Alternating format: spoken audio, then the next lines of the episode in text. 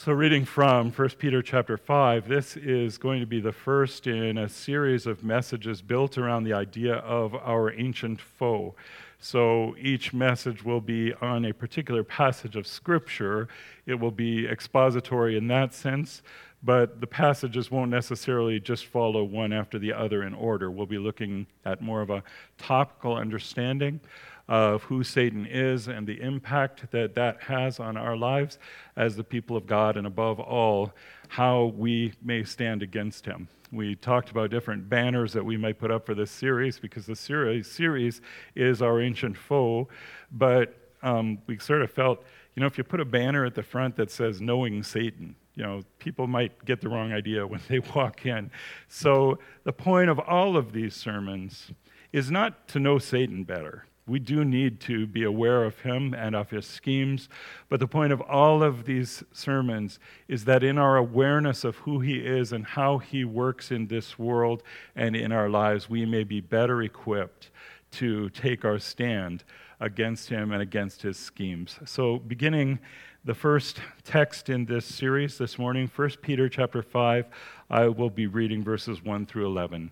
So I exhort the elders among you as a fellow elder and a witness of the sufferings of Christ, as well as a partaker in the glory that is going to be revealed. Shepherd the flock of God that is among you, exercising oversight, not under compulsion, but willingly, as God would have you, not for shameful gain, but eagerly, not domineering over those in your charge, but being examples for the flock. And when the chief shepherd appears, you will receive the unfading crown of glory. Likewise, you who are younger, be subject to the elders. Clothe yourselves, all of you, with humility toward one another, for God opposes the proud, but gives grace to the humble. Humble yourselves, therefore, under the mighty hand of God, so that at the proper time he may exalt you, casting all your anxieties on him because he cares for you. Be sober minded be watchful. Your adversary, the devil, prowls around like a roaring lion seeking someone to devour. Resist him, firm in your faith, knowing that the same kinds of suffering are being experienced by your brotherhood throughout the world. And after you have suffered a little while, the God of all grace, who has called you to his eternal glory in Christ, will himself restore, confirm, strengthen, and establish you. To him, be the dominion forever and ever. Amen.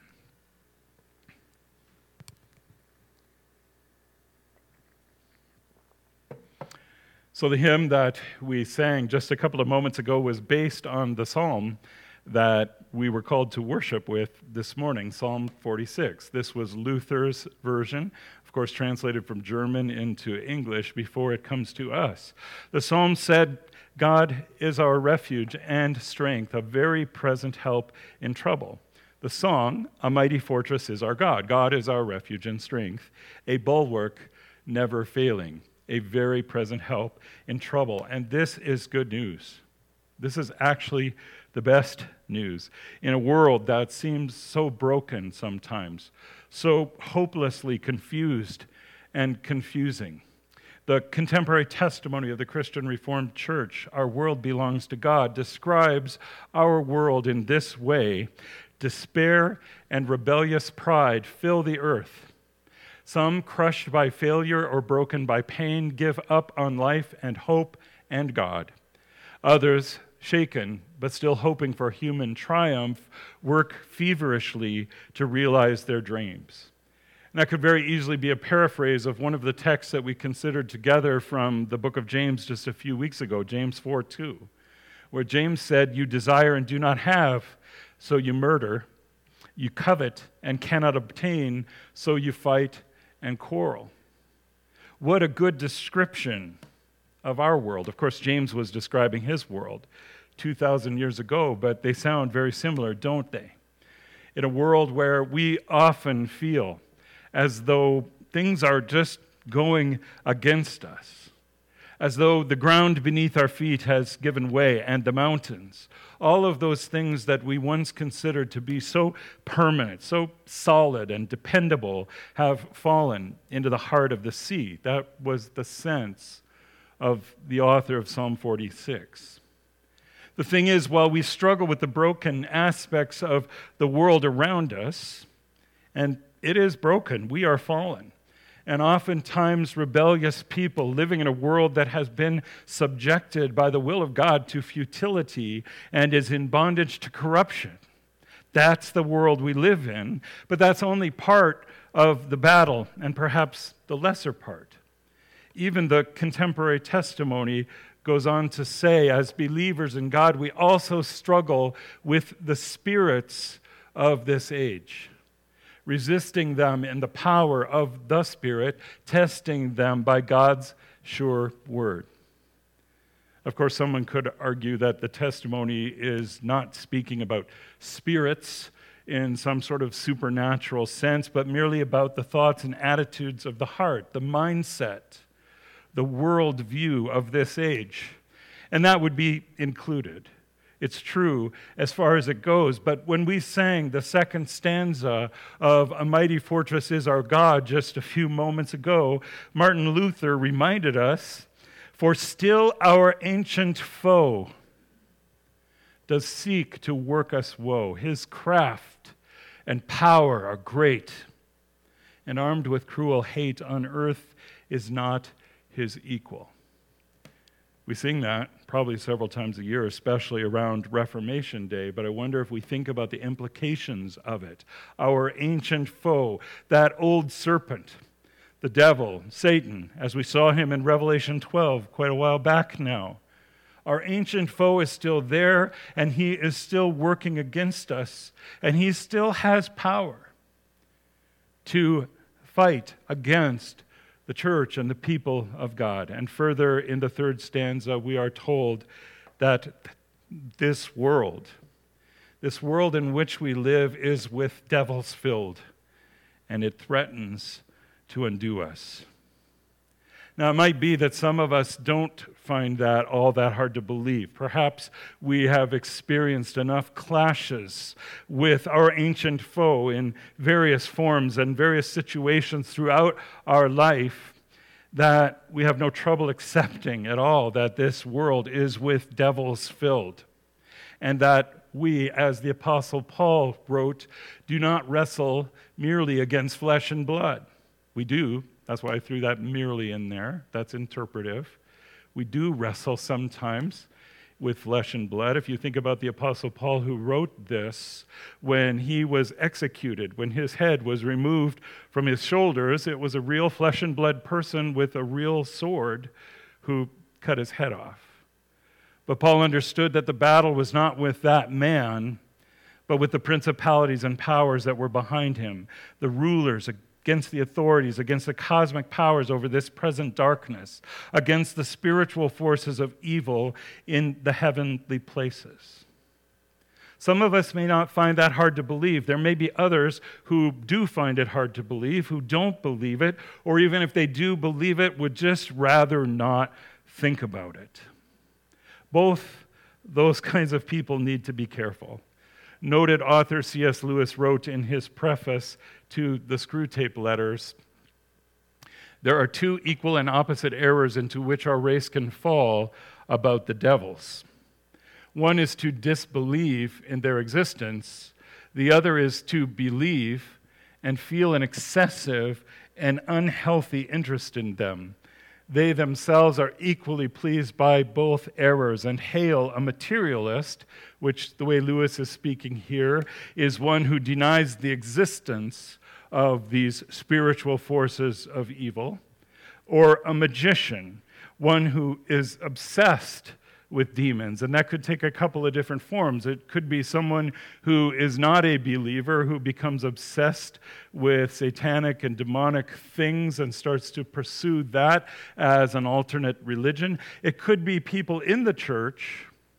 The people of God who just become so obsessed with the idea that we are in this constant state of spiritual warfare that they end up ascribing to those demons far too much power. Well, the point of this sermon and of this series ultimately is to persuade the former, the materialist, who would rather not think about these things, that this spiritual warfare is a necessary part of the Christian life and something that we ignore to our peril. And to persuade the latter, the ones who have sort of an unhealthy obsession or interest in the devils, to always remember that in the Bible we are taught that he who is in you is greater than he who is in the world. Our text this morning makes these very points. In 1 Peter 5, verse 8, the Apostle, Paul, or the Apostle Peter wrote to the materialist, to the one who would rather not think about the reality of Satan and the devils and the attacks that they make. He wrote to that person Be sober minded, be watchful. Your adversary, the devil, prowls around like a roaring lion seeking someone to devour. And just in case we are tempted to think that Peter was concerned exclusively or even mostly with the danger that this might pose to non Christians, remember this whole epistle was written to those who are elect according to the foreknowledge of God the Father in the sanctification of the Spirit for obedience to Jesus Christ and for sprinkling with his blood. So, not unbelievers. Peter is not extending a warning to unbelievers that they have an enemy out there who is looking to devour them. He is writing to the people of God and essentially, he is saying, For still our ancient foe does seek to work us woe. And that as much as we might like to think that the devil is merely some sort of comic Halloween figure in red pajamas with a plastic pitchfork, he is really like a roaring lion seeking someone to devour. On the other hand, for those who were inclined to give the devil way too much credit, verse 10 goes on to say, And after you have suffered a little while, the God of all grace, who has called you to his eternal glory in Christ, will himself restore, confirm, strengthen, and establish you. So, quickly then, just three points, three things this morning as we begin this series on our ancient foe. First, we need to be aware of and we need, as the people of God, to really believe in the devil's existence. Again, verse 8 be sober minded, be watchful. Your adversary, the devil, is prowling around like a roaring lion seeking someone to devour. We found this in our study of James as well. James chapter 4, there the apostle and brother of the Lord wrote God opposes the proud. God opposes the proud, but gives grace to the humble. Submit yourselves, therefore, to God. Ignore the devil, and he will flee from you. Of course, I have grossly and intentionally misquoted James. Just see if you're awake. You weren't as awake as I was hoping you were. I was hoping there'd be, wait a minute. It doesn't say ignore the devil, it says resist the devil, and he will flee from you. Peter said the same thing. We should resist the devil, and it should go without saying, but just in case it doesn't, I will say it. We will not resist that which we ignore. If we believe or if we even act as though Satan was not a clear and present danger, then we'll find ourselves easy prey. As the musician Keith Green wrote years ago in a song with the subtitle Satan's Boast, putting words in Satan's mouth, he sang, I used to have to sneak around, but now they just open their doors. You know, no one's watching for my tricks since no one believes in me anymore. J.C. Ryle, late Bishop of Liverpool and probably a more reliable source of good theology, made a similar point, writing The foe we have to do with keeps no holidays, never slumbers, and never sleeps. So long as we have breath in our bodies, we must keep on our armor and remember we are on an enemy's ground. Even on the brink of Jordan, said a dying saint. I find Satan nibbling at my heels.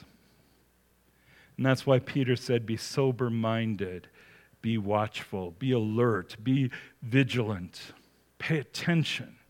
He wanted his readers to know that it's really a jungle out there, and not all the animals are friendly.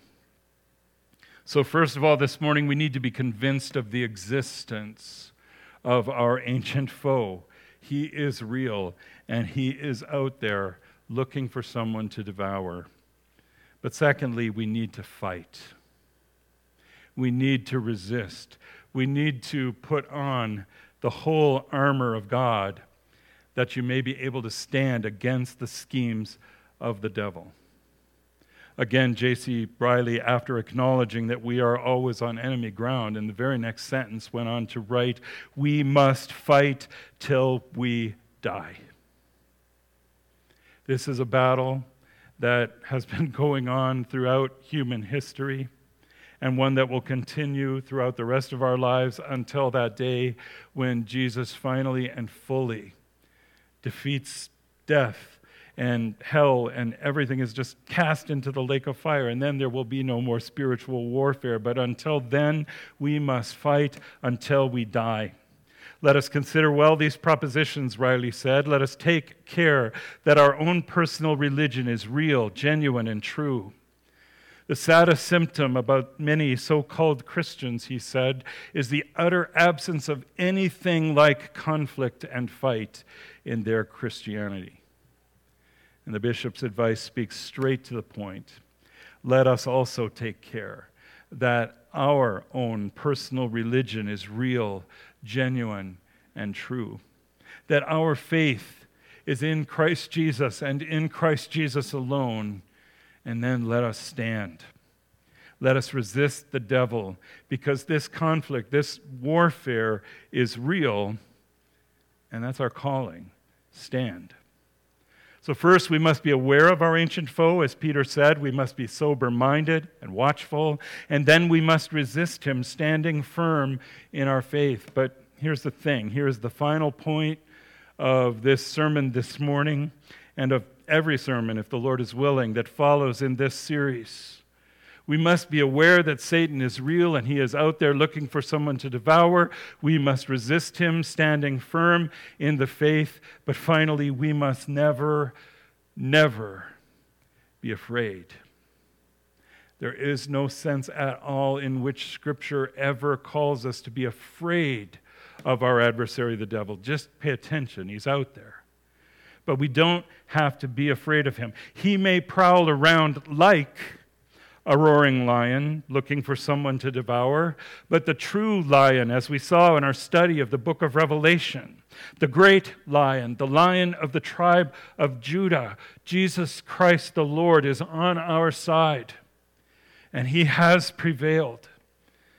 As I said, Bible study is okay tonight. So if you want to study something, go back and reread Revelation chapter 12 and just let that story wash over you. They defeated him by the word of their testimony and by the blood of the Lamb, and he was cast down.